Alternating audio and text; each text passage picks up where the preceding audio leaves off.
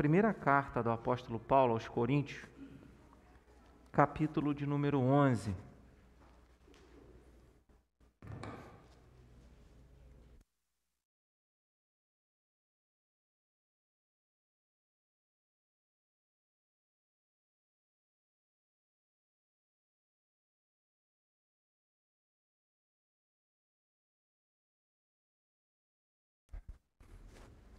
Primeira carta de Paulo aos Coríntios, capítulo 11, do verso 23 até o verso 32.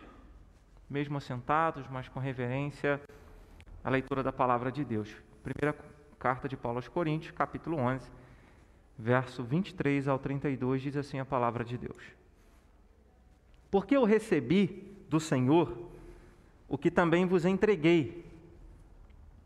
Que o Senhor Jesus, na noite em que foi traído, tomou o pão e tendo dado graças, o partiu e disse: Isto é o meu corpo, que é dado por vós. Fazei isto em memória de mim. Por semelhante modo, depois de haver ceado, tomou também o cálice, dizendo: Este cálice é a nova aliança no meu sangue. Fazei isto todas as vezes que o beberdes, em memória de mim. Porque todas as vezes que comerdes este pão e beberdes o cálice, anunciais a morte do Senhor até que ele venha. Por isso, aquele que comer o pão ou beber o cálice do Senhor indignamente, será réu do corpo e do sangue do Senhor. Examine-se, pois o homem a si mesmo, e assim coma do pão e beba do cálice. Pois quem come e bebe sem discernir o corpo, come e bebe juízo para si. Eis a razão porque há entre vós muitos fracos e doentes, e não poucos que dormem. Porque se nos julgássemos a nós mesmos, não seríamos julgados, mas quando julgados, somos disciplinados pelo Senhor para não sermos condenados com o mundo. Que Deus nos abençoe na meditação da Sua palavra. Vivemos um tempo, irmãos, em que as coisas sagradas são tratadas como não tendo valor, como não tendo importância. Antes, antigamente, né? Eu falo assim igual que eu fosse idoso, né? Eu não sou, mas a gente ouve histórias, né? A gente ouve histórias. Quando as pessoas chegavam à igreja, eu já até escrevi há muito tempo atrás uma pastoral falando sobre algumas posturas quando as pessoas chegavam à igreja, se tivesse alguém orando, se tivesse alguém lendo a palavra, elas ficavam em pé na porta e não, e não entravam enquanto não terminasse de fazer a leitura, enquanto não terminasse de orar. E quando terminasse, aí a pessoa entrava e procurava um lugar para sentar.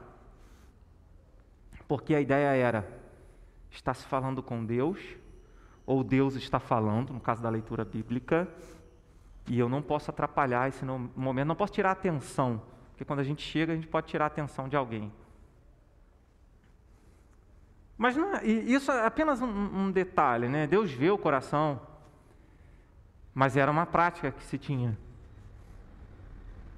Sempre quando eu falo, vamos fazer a leitura, ainda que assentados, mas com reverência, é porque se tinha um hábito de que todas as vezes que fosse ler a Bíblia, tinha que ficar em pé. Porque quando uma autoridade se apresenta num ambiente, a gente se levanta em sinal de respeito. Provérbios fala isso. Diante das cães, na nossa tradução, né? Diante das cães te levantarás. O que, que é isso? Diante das rugas, diante do idoso, você se levanta. Se chega um idoso no ambiente, se você está sentado e vai cumprimentar, é, é, é falta de respeito e de reverência com aquele que está chegando. Você ficar sentado e falar oi. Geralmente seria, você se coloca em pé, e você diz, oi. E isso, e, e, esse, e esses detalhes eles vão passando ao longo do tempo e, vão, são, e, e, são tidos apenas, ah, isso aí é uma, uma praxe boba, é uma, é uma, é uma prática é, que não expressa o, o real sentido do, do, coração. Aí isso vai aprofundando. Se a gente for aprofundando, a gente vai vendo o casamento, a família, no contexto do nosso tempo, se tornaram coisas relativas e fora dos padrões bíblicos para uma grande parte da sociedade. Então vamos casar, se não der certo a gente separa. Já é assim, já começa assim. Família. Ah, eu ficar nessa situação assim, eu vou separar e, e ser feliz. Então a gente vê o casamento, família, algo que, que nos deixa estarrecidos. Mães matando os próprios filhos.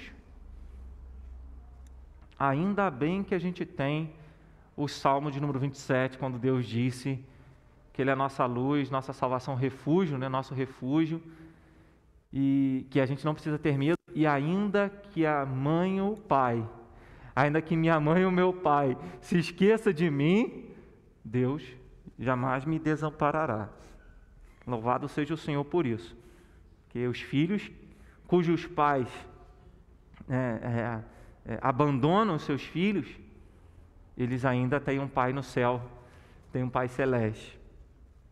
A Bíblia um nome de Deus, então não pode mais falar em Bíblia, não pode ter mais Bíblia na escola, não pode mais ter, em alguns lugares do mundo, não pode nem ter aplicativo de Bíblia no celular. É, e são muitas as situações, a Bíblia e Deus são tratados com desrespeito. Piadas em nome de Deus. Piadas em nome da religião. Né, independente de qualquer religião aqui, porque às vezes existem programas de televisão que fazem é, sarcasmo, sátira com outras religiões, até que não seja, ainda que não seja evangélico, com um católico, contra a religião. Eu não, não, não acho legal. Desrespeito com o sagrado. É algo que a gente vê de forma natural no mundo.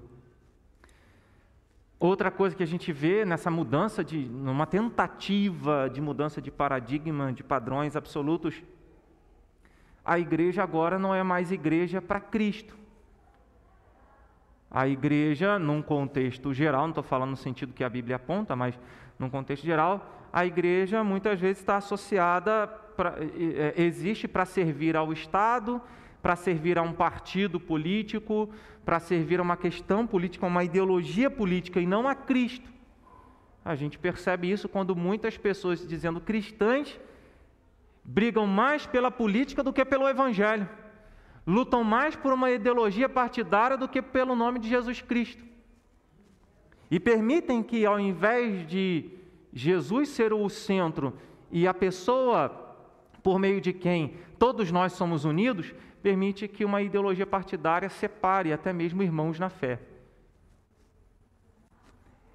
Tudo isso mostra para nós que o sagrado não tem sido tratado como sagrado, que o que é importante não tem sido tratado como tal. Jesus é retirado, a fé se tornou vazia. Não é mais a fé no metafísico, na divindade, no Deus Todo-Poderoso, no Criador, num Salvador. É a fé na ideologia humana. Vamos fazer isso e todos os problemas serão solucionados. Não é a fé no Deus homem. E se não é a fé no Deus homem, na qual as pessoas seguram, o momento da queda um momento de ruir, de desesperar, cedo ou tarde chega. Mas nós, como discípulos, nós, como igreja, devemos manter a nossa vida firmada na fé em Jesus. Como Paulo disse, eu sei em quem tenho crido. Então, a nossa fé em Jesus. A nossa fé e firmeza na palavra de Deus. Ah, estão dizendo isso, isso, isso e aquilo, mas o que a Bíblia diz? Então, que nós, como igreja, possamos ser, nós, como discípulos, possamos ser os primeiros a, no ambiente, seja qual for o ambiente que nos encontrarmos, demonstrarmos reverência àquilo que é sagrado, demonstrarmos reverência ao nome de Deus e à Sua palavra. E a Santa Ceia não é um momento diferente. É sim um tempo e um momento em que devemos demonstrar reverência e, e trato com, com importância. Quando Paulo, Paulo escreve essa carta aos Coríntios, tendo, tendo o objetivo de resolver alguns problemas na igreja. Ele havia recebido informações na igreja que havia partidos dentro da igreja, facções, grupinhos dentro da igreja.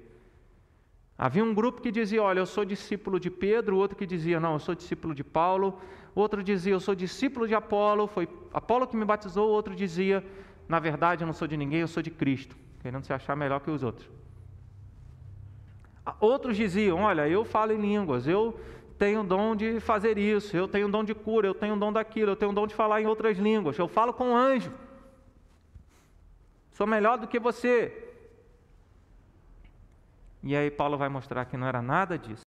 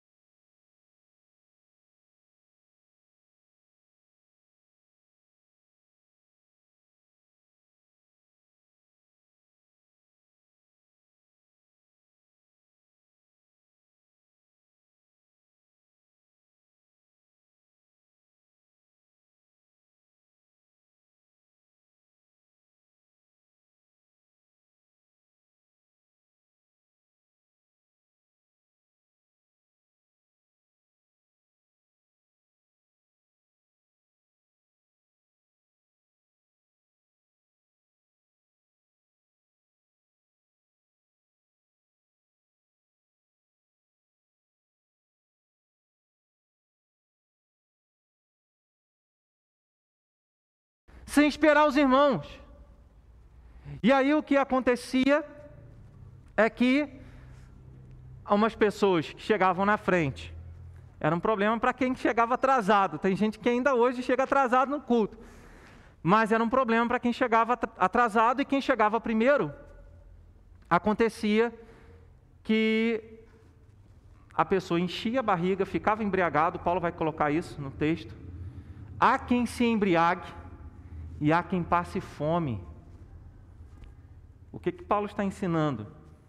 É que aquilo que era para ser tratado de uma forma importante havia virado uma festa de comes e bebes.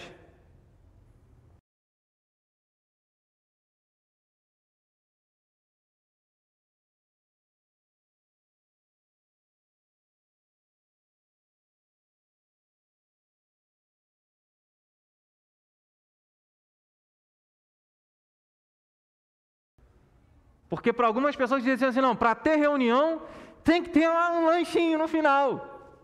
Tudo bem, mas não era o mais importante. Pessoas que se reuniam em nome de Cristo apenas para celebrar. É o churrasco, é o chá, é o chá da tarde. É... Deus cortou isso tudo para mostrar para nós e ele fala isso até no Antigo Testamento, fazendo uma referência ao período intertestamentário. Tem gente que usa o termo interbíblico, que não é tão próprio, não é tão correto. Intertestamentário é aquele período de Malaquias a Mateus, em que Deus, de, de Malaquias a João Batista, melhor dizendo, em que Deus não enviou um profeta para falar ao povo, como se Deus estivesse em silêncio. Lá no Antigo Testamento, Deus fala: vai haver dias em que o povo vai ter sede, não de água, vai ter fome, não de comida, mas de ouvir. Agora o som já voltou, né? Já estava empolgado. É, mas de ouvir a palavra de Deus.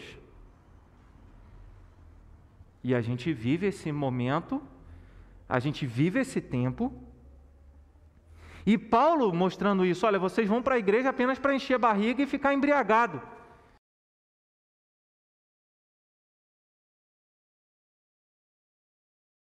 Na igreja havia um grande problema de comunhão, porque os irmãos estavam sentados no mesmo banco, participando do mesmo momento de adoração, mas estavam com os corações desligados uns dos outros, porque quem tinha necessidade, quem era mais pobre às vezes era deixado de lado, ninguém se importava com ninguém. E Paulo escreve essa carta para corrigir isso. Era uma igreja dividida, tinha dons, tinha muitos ministérios, mas era uma igreja dividida. Então, Paulo ele escreve sobre a ceia para falar sobre a importância. E se ele trata desse tema nessa carta, e se esse tema está na palavra, é porque é algo relevante, não é algo que a gente deve tratar de qualquer maneira. E até para algumas pessoas que dizem assim: ah, eu creio em Jesus, mas ir para a igreja, ter que ser batizado, participar da Santa Ceia, não salva ninguém. Ceia, batismo e Santa Ceia não salva ninguém, é verdade. Porque tem muita gente que é batizada e toma Santa Ceia e pode ser que vá para o inferno. Mas Jesus falou: se você quiser ser meu discípulo, seja batizado em nome do Pai, do Filho e do Espírito Santo. Aprenda, ensine e aprenda a guardar tudo que eu tenho ensinado. E Jesus ensinou que nós deveríamos tomar a Santa Ceia como um sinal, e a gente vai falar sobre isso, como sinal de aliança até que ele volte. Se eu sou um discípulo, eu tenho que buscar isso. E não tenho que tratar a Santa Ceia apenas como um ritual em que eu tenho que participar para me tornar membro da igreja, para dizer que eu sou membro da igreja é um sinal de intimidade com Deus. Então, Jesus fala, Paulo fala sobre isso. E logo no versículo de número 23, ele diz: Porque eu recebi do Senhor o que também vos entreguei. Paulo está demonstrando o chamado dele, o apostolado dele. E ele diz que o Senhor Jesus, na noite que foi traído, tomou o pão e, tendo dado graças. Verso 24: E tendo dado graças. Santa ceia deve ser recebida com ação de graças. Santa Ceia deve ser aquele momento em que nós agradecemos a Deus pelo alimento espiritual. Devemos agradecer a Deus porque Deus proveu para nós o pão do céu. Jesus fala isso no Evangelho de João: olha, Moisés deu um pão para vocês e o pão acabou. Por 40 anos vocês tiveram, mas um dia aquele pão acabou e vocês precisavam colher daquele pão todos os dias. Mas o verdadeiro pão é aquele que desce do céu. Jesus fala: Eu sou o pão vivo que desceu do céu. E aí, lá no Evangelho de João, capítulo 6, ele fala algo que escandaliza os religiosos: Quem não comer a minha carne não tem comunhão comigo, não tem parte comigo. É a ceia. Quem não participa da Santa Ceia não tem comunhão com Cristo. Pastor, você está dizendo, eu hoje não vou participar da Santa Ceia, então não tenho comunhão com Jesus? Não. Alguém que deliberadamente escolhe não assumir uma aliança com Cristo através da igreja de Jesus, não tem comunhão com Cristo. Talvez você esteja se preparando para dizer assim: olha, eu vou buscar essa aliança. Talvez você esteja numa situação de dizer assim: olha, eu não vou poder participar da ceia. E já já vou explicar em quais situações a gente não participa da ceia, ou em qual situação a gente não participa da ceia, e em quais a gente participa. Talvez dizendo, então não vou participar. Mas nós precisamos entender que é algo importante. E por ser algo importante, a Bíblia diz: agradeça pela manifestação da graça de Deus. Agradeça porque Deus proveu alimento, verdadeiro alimento espiritual. A nossa alma só encontra satisfação em Jesus. Significa que Ele é o alimento da nossa alma e que esse alimento da nossa alma é uma provisão de Deus para nós, não veio de nós mesmos, não fomos nós que subimos ao céu para trazer Jesus para cá, para que nos salvasse, mas Ele veio até nós. Então, quando nós expressamos, quando Jesus toma o pão e dá graças ao Pai, Ele está reconhecendo e, e nos ensinando a agradecer a bênção da salvação a agradecer a bênção da vida eterna. Significa uma grande bênção de Deus para nós. Um instrumento de bênção de Deus para nós e nós devemos agradecer. Então, sejamos gratos pelo privilégio de participarmos da Santa Ceia. Segundo, a Santa Ceia simboliza o sacrifício de Jesus pela igreja. A, a outra parte do verso 24 ele diz: E tendo dado graças, o partiu e disse: Isto é o meu corpo, que é dado por vós. Fazer isto em memória de mim. Ele está dizendo: Isso é o meu corpo que é dado por vós. Ele está dizendo que o corpo dele é o sacrifício dele, entregue pela igreja. Jesus deu a vida dele pelos seus discípulos, Jesus deu a vida dele pela igreja. Ele não se sacrificou por um grupo, ele não se sacrificou por uma minoria. Hoje é como se fosse Jesus, não, é para aqueles grupos que são discriminados, é para aqueles grupos que são minoria. Então Jesus ama a todos, é uma verdade, mas ele também é juízo. Ele é fogo consumidor. Né? A gente tem que lembrar disso. Ele veio como Salvador e voltará como juiz. Né? Mas o texto está dizendo que ele deu a vida dele, o corpo dele entregue, sacrificado, partido por vós. A Santa Ceia simboliza o sacrifício de Jesus na cruz pela sua igreja.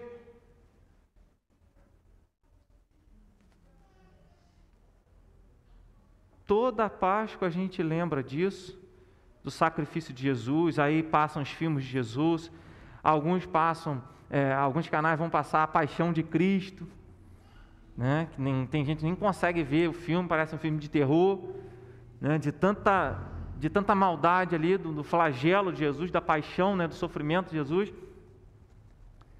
A gente lembra disso. E na Santa Ceia, nós somos conscientizados de que alguém foi sacrificado no nosso lugar. É algo sério. Jesus morreu por nós. Então, a Santa Ceia deve ser observada com a ideia de que nós somos igreja, que não somos pessoas isoladas, porque Ele partiu por vós, por nós, mas com um grande preço. A gente canta, né? Eu sei que foi pago um alto preço para que contigo eu fosse um meu irmão, quando Jesus derramou o seu sangue. Então, na morte de Jesus, no sacrifício de Jesus, é, anuncia a nossa salvação, anuncia a, a salvação de Deus igre, pela igreja, o sacrifício de Jesus pela igreja. Esse, isso é o que simboliza a Santa Ceia.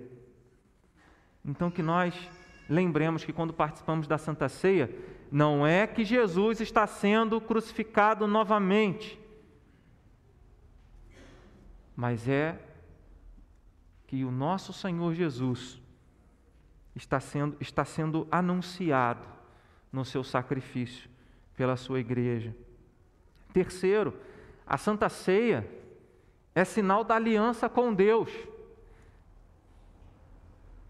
Então ele diz no verso de número 25: Por semelhante modo, depois de haver ceado, tomou também o cálice, dizendo: Este cálice é a nova aliança no meu sangue. Fazer isto todas as vezes que o beberdes em memória de mim. Jesus está dizendo, por semelhante modo, tratando em igual importância, ou seja, não se separa o corpo do sangue, não se separa o pão do cálice. Os dois elementos são importantes e eles nos comunicam bênçãos de Deus. E a bênção que nos comunica é que, uma vez que Jesus deu a vida dele pela igreja, pelas ovelhas que o Pai lhe deu, isso é um sinal da aliança. Esta é a nova aliança no meu sangue, disse o Senhor. E Paulo está lembrando isso. Lembrando que há uma igreja que estava fazendo do momento do comer o pão e do beber o vinho, por isso eles se embriagavam, ninguém se embriaga com suco de uva, né? Então eles bebiam vinho. E aí ficava bêbado. Então não era a ceia, era uma festa que eles estavam fazendo, não tinha nada a ver com bênção espiritual, não tinha nada a ver com a aliança deles com Jesus, com Deus por meio de Jesus. E Paulo está dizendo: vocês estão fazendo tudo errado. E ele diz no, no início, né, no verso 17, versículo que eu não li, ele diz: Nisto, porém, que vos prescrevo, não vos louvo, porquanto vos ajuntai não para melhor, e sim para pior. Paulo está dizendo: quando vocês se reúnem para celebrar aquilo que deveria ser a Santa Ceia, é pior a reunião de vocês. Melhor que vocês nem se reunissem. Porque era uma igreja que não, que não percebia a importância da aliança com Deus. Então, quando ele fala por semelhante, é, no versículo de número 25, por semelhante modo, é para mostrar a importância tanto do pão quanto do cálice, para mostrar que a Santa Ceia é um sinal da aliança da igreja com Deus por meio de Jesus, para mostrar que essa nova aliança, e a gente precisa entender o termo no Antigo Testamento, o que é uma aliança? Uma aliança é feita através de um sacrifício. Gênesis capítulo de número 15, Deus fala para Abraão: sai da tua tenda, olha para o céu e olha para as estrelas. Se alguém puder contar as estrelas, contará a sua descendência.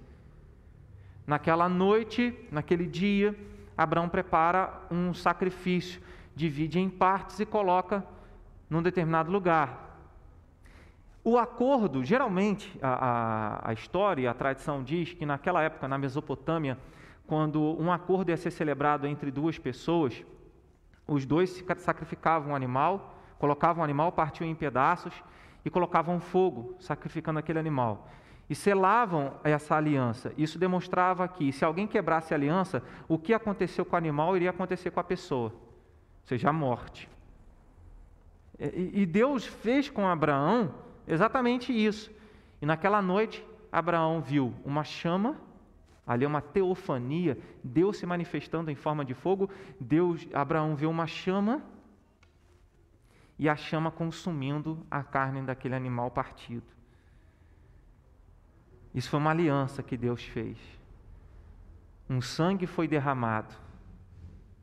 Mas assim como o primeiro sacrifício foi Deus quem fez, quando expulsou Adão e Eva do jardim do Éden, no texto não está dizendo isso, mas o texto está dizendo que enquanto Adão e Eva fizeram roupas de folhas de figueira para eles, Deus fez para eles roupas de peles de animais. Deus matou ali um animal, a nossa inferência ali no texto, e proveu para eles uma roupa segura. E foi isso que Deus fez com o sangue de Jesus. Deus envia o filho dele, sacrifica o próprio filho na cruz do Calvário, e o sangue de Jesus, que era sem pecado, puro, sem defeito, é derramado no nosso lugar e em nosso favor. É sempre importante lembrar isso: em nosso lugar e em nosso favor.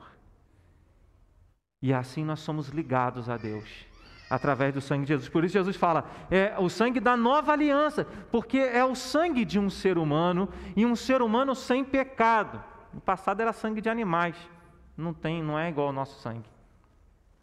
Então, Jesus anuncia esse sinal da aliança que anuncia o perdão de pecados, que anuncia que estamos ligados com Deus, que uma vez que estamos aliançados com Deus, estamos rompidos com o mundo. Não tem como ser é, amigo de Deus e amigo do mundo ao mesmo tempo. Não tem como servir a Deus e as riquezas. Não tem como servir a dois senhores. Então, quando nós participamos da Santa Ceia demonstrando essa aliança que temos com Deus, é porque nós fomos separados por Deus do mundo e agora pertencemos a Ele, estamos ligados a Ele. O sangue de Jesus sobre as nossas vidas nos separa de tudo. No final, quando Jesus voltar, não vai haver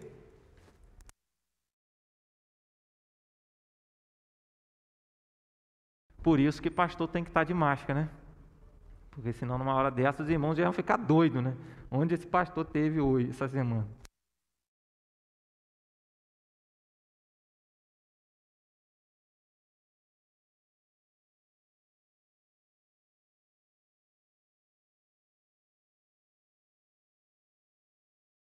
Nesse, nesse sinal de aliança com o Senhor, que nós experimentamos é onde nós somos separados do, do restante. No final, quando Jesus voltar, não vai haver partido da direita, partido da esquerda, comunismo, comunismo, ditadura, capitalismo, não vai haver nada disso. Vai haver dois grupos só. A igreja de Jesus e aqueles que não creram em Jesus. A gente perde tanto tempo brigando por tanta besteira, por tanta coisa que não vai fazer diferença na nossa vida. A gente, força de expressão, né? Porque a gente vê isso em muitos lugares.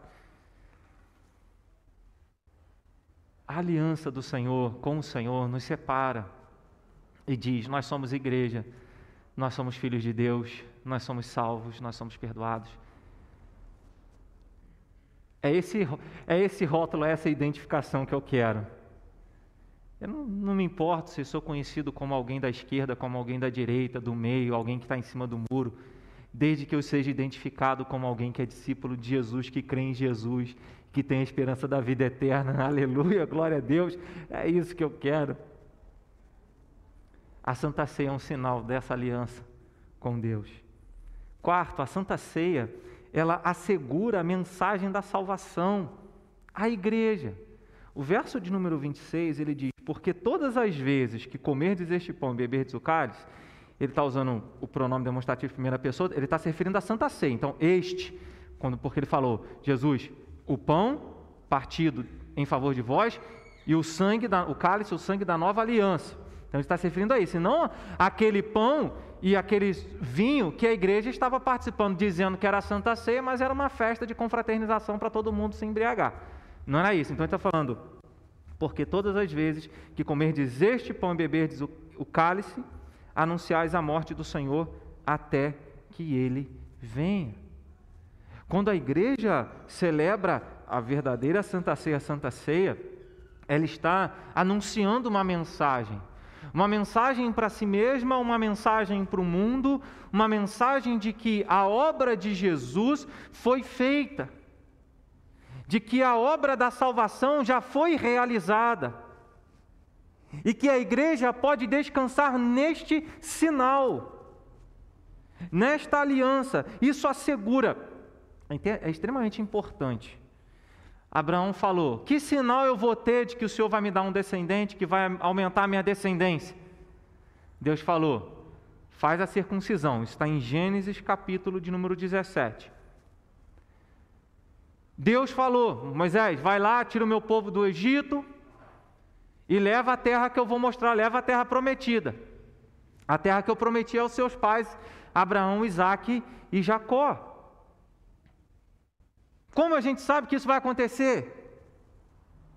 Sacrifica um animal, passa o sangue nos portais e nas janelas. À noite, quando eu mandar a, o anjo destruidor para matar os primogênitos do Egito, ele vai guardar a vida de vocês e eu vou guiar vocês até a terra prometida. Deus institui a Páscoa como um sinal da promessa dele de que iria guardar o povo e mantê-lo vivo, livrá-lo da morte e conduzir o seu próprio povo até a terra que ele havia prometido. Então, Deus, sempre quando faz uma promessa, por causa da fraqueza da nossa fé, ele, ele intervém interpõe um sinal para garantir-nos essa promessa, de maneira que todas as vezes que você olha para aquele sinal, o seu coração encontra paz. Ele prometeu. Ele vai cumprir. Assim, quando a gente olha uma aliança no dedo, a gente diz: Não, eu, eu pertenço a Karine. Eu tenho uma aliança com ela. Quando a gente olha a Santa Ceia, quando a gente participa desse momento, isso nos assegura isso traz segurança para a nossa fé, a certeza de que nós pertencemos ao Senhor, a certeza de que estamos ligados a Ele, a certeza de que fomos salvos lá na cruz do Calvário ao terceiro dia, fomos salvos é, quando cremos em Jesus, estamos sendo salvos, é, buscando uma vida de santidade, seremos plenamente salvos quando Jesus voltar e ressuscitarmos para uma nova e eterna vida com Deus, ressuscitarmos com um novo corpo. Então, quando participamos da Santa Ceia, nós estamos anunciando a segurança que nós temos na salvação que Deus nos deu por meio do sacrifício de Jesus. Quinto, a Santa Ceia deve ser tomada com entendimento e fé em Jesus Cristo. O verso de número 27, 29 e 30 nos mostra isso. Por isso, aquele que comer o pão ou beber o cálice do Senhor indignamente será réu do corpo e do sangue do Senhor. Verso 29. Pois quem come e bebe sem discernir o corpo, come e bebe juízo para si. Verso 30. Eis a razão porque há entre vós muitos fracos e doentes, e não poucos que dormem. Então, o verso 27 e o verso 29, eles têm em comum. É, o verso 27 ele mostra ah, aquele que come e bebe é, indignamente, será réu do corpo e do sangue. Então, essa palavra indignamente. E o verso 29, ele diz: Pois quem come e bebe sem discernir, come e bebe juízo para si. Então, são termos semelhantes, uma ideia semelhante que Paulo está tratando, mostrando que exige, a Santa Ceia exige entendimento, consciência e fé em Jesus Cristo. Alguns coríntios que haviam transformado a Santa Ceia numa festa, perderam completamente isso de vista. Porque se era apenas para encher a barriga ou beber o máximo que pudesse, não era não era uma demonstração de fé em Jesus. Era apenas um desejo de satisfazer a carne. Eles não demonstravam a fé na obra salvadora de Jesus naquele momento. Eles não se conscientizavam disso, até porque alguém embriagado ele não, não, não se, se conscientiza. Pode até saber o que está fazendo, mas perde o controle da sua própria razão. Então, isso nos ensina que a Santa Ceia, e aqui nesse, nesse ponto a gente vê a, alguns, ter, alguns termos que nós aprendemos na teologia, continuidade e descontinuidade em relação ao Antigo Testamento. Aqui a gente vê uma descontinuidade. O que, é que eu quero dizer com isso? No Antigo Testamento, quando alguém celebrava a Páscoa, e a Santa Ceia né, nos leva à, Páscoa, eles sacrificavam um animal e ali toda a família participava comendo da carne daquele animal, de parte do animal, e nada poderia ficar para o dia seguinte. Durante a noite, quando ninguém fosse mais comer, o, o, o animal seria completamente queimado. E ali toda a família, crianças, idosos, todo mundo participava é, daquela refeição que era a passagem. Páscoa significa passagem. Né? Era a passagem. Ou libertação. No Novo Testamento, e nós aprendemos que o Novo Testamento explica o Antigo, o Novo Testamento já está ensinando para nós algo mais profundo. É necessário participar é, da Santa Ceia, discernindo o corpo e o sangue. Eu, é, o, o, meu relógio está parado. Então, por, por isso que eu estou indo com um horário assim, né? Mas agora eu vou focar aqui no, no meu relógio do celular, porque o relógio da igreja parou e eu estou achando que é um horário e já está lá na frente. Né? então, a Santa Ceia, ela, ela demonstra isso. Ela demonstra a, a, o discernimento, a compreensão. Por isso, nós entendemos que as crianças que não professaram a fé em Jesus não devem participar da Santa Ceia. Quem não se conscientizou de que Jesus morreu por si na cruz, quem não assumiu essa aliança publicamente através do batismo ou através da pública profissão de fé, não deveria participar da Santa Ceia. É necessário um discernimento, é necessário fé, é necessário entendimento. Nesse sentido, por que, eu estou falando isso? Porque no que diz respeito ao batismo, existe continuidade no nosso entendimento. A circuncisão, que é, previa ali, já apontava para o batismo no Novo Testamento. No Novo Testamento não tem nenhum mandamento que diga assim: olha, as crianças não devem participar do batismo. E é nisso que a igreja presbiteriana foca. Porque em Atos dos Apóstolos nós vemos ali, Atos 2, 39 a 41, que a promessa de salvação é para nós, para os nossos filhos.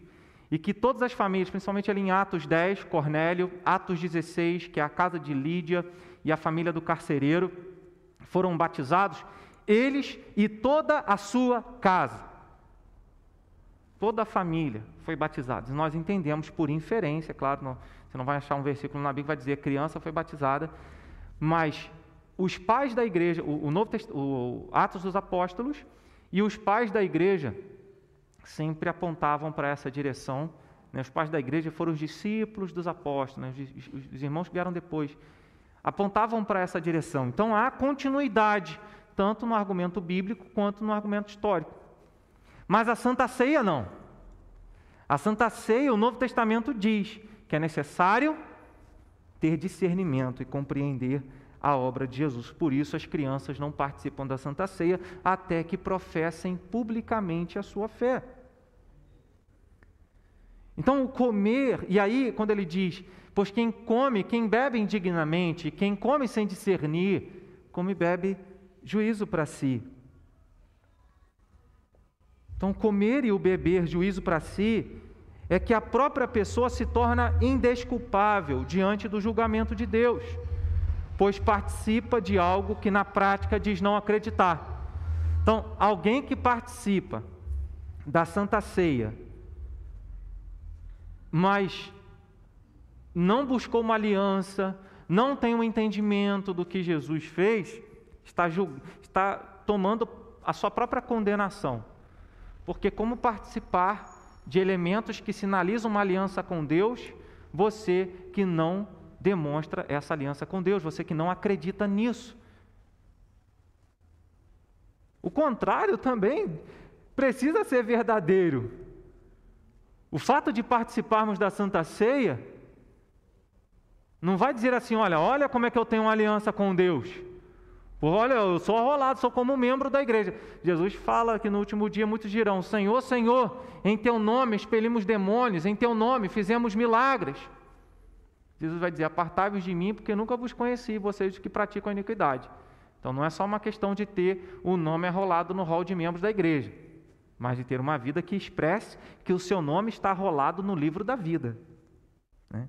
Então, por isso, quem participa da Santa Ceia de maneira indigna está sujeito a uma grande disciplina e juízo de Deus, como diz o verso 20. O apóstolo Paulo está admitindo aqui no, no verso 30, desculpa. O apóstolo Paulo está admitindo no verso de número 30 que muitos irmãos da igreja estavam doentes, talvez por causa das consequências da bebedeira, né, da, da, da urgia, mas ele admite que até algumas pessoas morreram como sinal de um juízo, de uma disciplina de Deus. Essa expressão, e não poucos os que dormem, é que algumas pessoas morreram, e Paulo está dizendo: olha, porque vocês trataram daquilo que era sagrado de uma forma tão irreverente, vocês brincaram com o sacrifício de Jesus, vocês ofenderam a Cristo, e como sinal disso, Deus disciplinou vocês. E Ele disciplinou para que vocês não sejam condenados com o mundo. É o que o final do texto vai dizer. Então, Ele disciplina para corrigir vocês, para que vocês possam ter reverência diante dele. Sexto, a Santa Ceia é um momento de reflexão e avaliação das nossas ações. Tem alguém rindo falando assim, a ah, mensagem não vai acabar, né? ah, mas vai acabar, falta só mais um ah, é um momento de reflexão e avaliação das nossas, avalia das nossas ações. O verso 28, se você observar, verso 28 e verso de número 30, 31. É aqui eu já lembrei de alguns irmãos da equipe de louvor, né? Que tem um, tem um íconezinho, irmãos. Eu vou confessar que tem um ícone aí meu rodando por aí no grupo da igreja, né? Que é uma, uma figurinha dizendo assim: e vamos para o quinto ponto, né? Só que hoje eu extrapolei, estou no sexto, a gente chega no sétimo, né? Mas chega lá. Verso 28 verso 31. Diz: Examine-se, pois, o homem a si mesmo, e assim coma do pão e beba do cálice. Então, Paulo está dizendo: é necessário um autoexame. Verso de número 31. Porque se nos julgássemos a nós mesmos, não seríamos julgados. O que, que ele está dizendo? Se você fizesse uma autoavaliação, reconhecesse os seus erros, os seus pecados, você não precisaria ser disciplinado e julgado por Deus. Porque enquanto eles diziam que participavam da Santa Ceia, naquela orgia, naquela, naquela bebedeira que eles praticavam, hoje entenda a bebedeira, tá? E não questão sexual. Na bebedeira, é, Eles, eles foram julgados por Deus e disciplinados por Deus.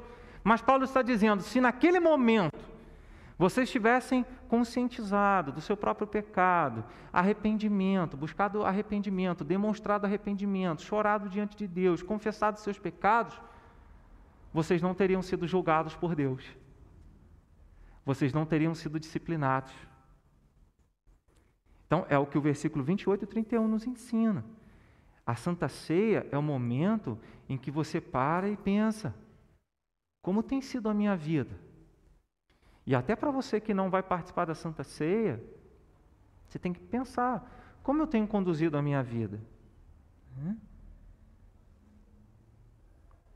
Então, a Santa Ceia deve nos levar a um momento de autoexame, de avaliação sobre as nossas atitudes, sobre o nosso desejo de mudança de comportamento. Não dá para continuar sendo a mesma pessoa, agindo do mesmo jeito, fazendo as mesmas coisas. E a Santa Ceia, ela nos chama a essa confissão, nos chama ao arrependimento, a uma disposição de buscarmos uma mudança de vida, tá? a necessidade que precisamos do perdão de Deus. E sétimo, último lugar, a Santa Ceia é uma ordem para o discípulo de Jesus. O verso de número 28, ele diz: Examine-se, pois, o homem a si mesmo, e assim coma é uma ordem.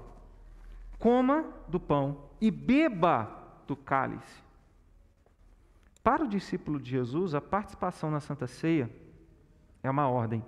E não deve ter nada, os nossos pecados, guarda isso aí, os nossos pecados não devem ser impedimento para participarmos da Santa Ceia, porque se fosse assim, quem poderia participar da Santa Ceia? Ninguém. Ninguém. Se for pensar em pecado, eu não chego nem perto ali.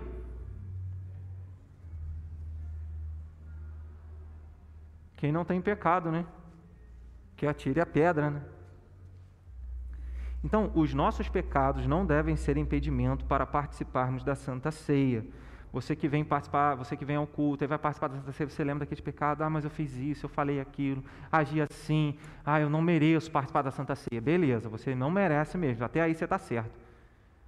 Não merece, nenhum de nós. Mas aí a, a Bíblia fala: coma e beba. É uma ordem. É uma ordem, porque a Santa Ceia, ela é um chamado ao arrependimento é um chamado a pedirmos perdão a Deus, é um chamado a, pedir, a falarmos, Senhor, o quanto eu preciso do teu perdão, Senhor, tenha misericórdia da minha vida, Senhor, eu não mereço, mas o Senhor é cheio de bondade, misericórdia e graça, então perdoa os meus pecados, Senhor.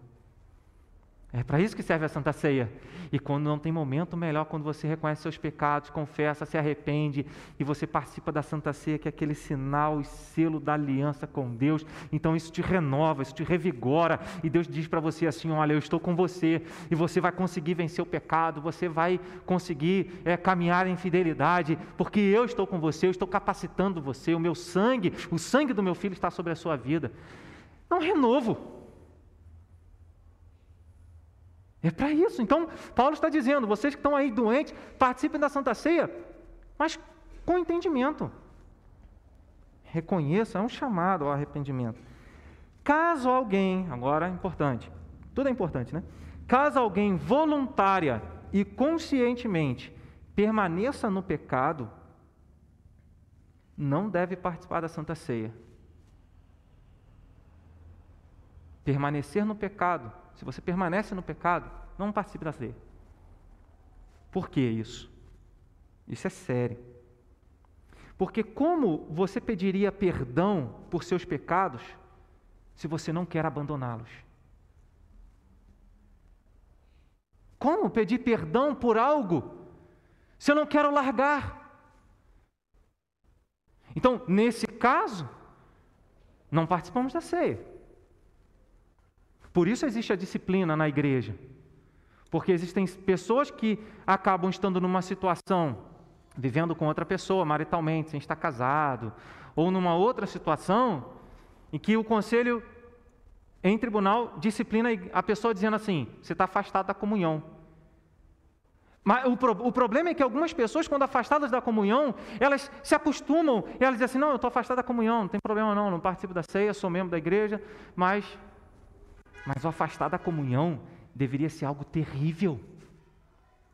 Porque aquilo que assegura a nossa salvação, aquilo que traz paz ao nosso coração, que nos dá a certeza de que Deus enviou o Filho dele para nos salvar, de que nós estamos ligados com Ele, e isso nós deveríamos almejar participar. Então, não participar disso, e é por isso, e é isso que a disciplina deveria é, é realizar e tratar nas nossas vidas: trazer quebrantamento, trazer lágrimas, trazer, trazer arrependimento, trazer confissão de pecados e, acima de tudo, mudança quando os religiosos iam até João Batista, os fariseus e escribas até João Batista para serem batizados por ele no Rio Jordão, João Batista levantava e dizia: Quem disse a vocês que vocês podem fugir da ira vindoura?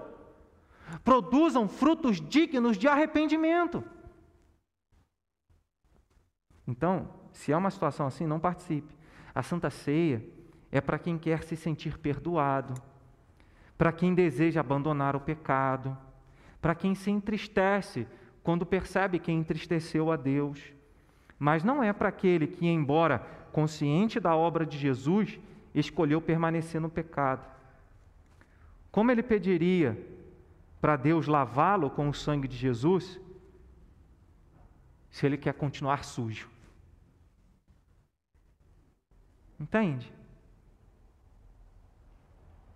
Por isso, então, se nós, conscientes do nosso pecado, buscamos perdão, queremos acertar, queremos uma vida reta, vamos participar. Se confessarmos os nossos pecados, o Senhor é fiel e justo para nos perdoar os pecados e nos purificar de toda injustiça. Então, todos nós pecamos e não podemos deixar de participar da Santa Ceia, porque ela é uma ordem para nós. Não podemos deixar de participar da Santa Ceia. A gente tem que deixar o pecado e não deixar a Santa Ceia. Porque a Santa Ceia é sagrado. Às vezes parece que o pecado é sagrado e não a Santa Ceia. Porque eu largo a ceia para ficar com o pecado. Mas eu deveria largar o pecado para ficar com a ceia do Senhor, em arrependimento, em contrição, e sabendo que eu posso ter caído hoje, mas eu sei que quando eu reconheço, Deus é fiel e justo para perdoar os meus pecados, me purificar, e Ele me levanta, e Ele me faz andar, Ele me faz caminhar, porque não depende de mim, mas da graça dele que me sustenta, da ação dele sobre a nossa vida. Que sejamos gratos a Deus por tão grande, segura e eterna aliança que Ele nos deu por meio de Jesus Cristo, nosso Senhor e Salvador que nos sintamos seguros nesse relacionamento inabalável, que não deixemos de tratar a Santa Ceia como um meio muito importante da graça de Deus sobre as nossas vidas. Então, que assim seja a Santa Ceia. Você que vai participar da Santa Ceia, aplique tudo isso né, que nós falamos aqui, que eu mencionei nesta manhã. E você que não vai participar, busque isso, é uma grande bênção de Deus é Deus dizendo: Olha, eu tenho uma aliança com você, para você. Basta você buscar, confessar o nome do meu filho, né, assumir essa aliança através do batismo ou da, da, da pública profissão de fé e participar da ceia e sentir o seu coração em paz, a sua alma segura. Amém? Convidar